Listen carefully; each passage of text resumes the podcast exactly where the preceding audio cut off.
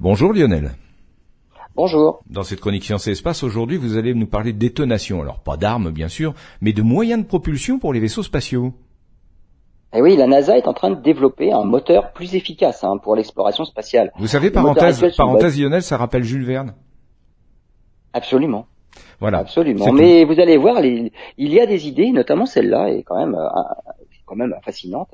Et les moteurs actuels sont basés sur la combustion, en fait, entre l'hydrogène et l'oxygène.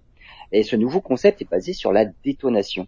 En fait, c'est l'onde de choc produite par la mise en contact des carburants. Alors en fait, il y en a un qui s'appelle réellement le carburant, mais l'autre c'est le comburant. Bon, peu importe.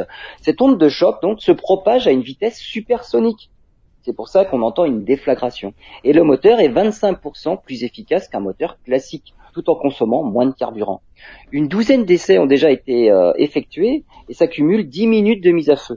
La Russie travaille déjà depuis 2018 sur un moteur du même type, capable de générer 2 tonnes de poussée.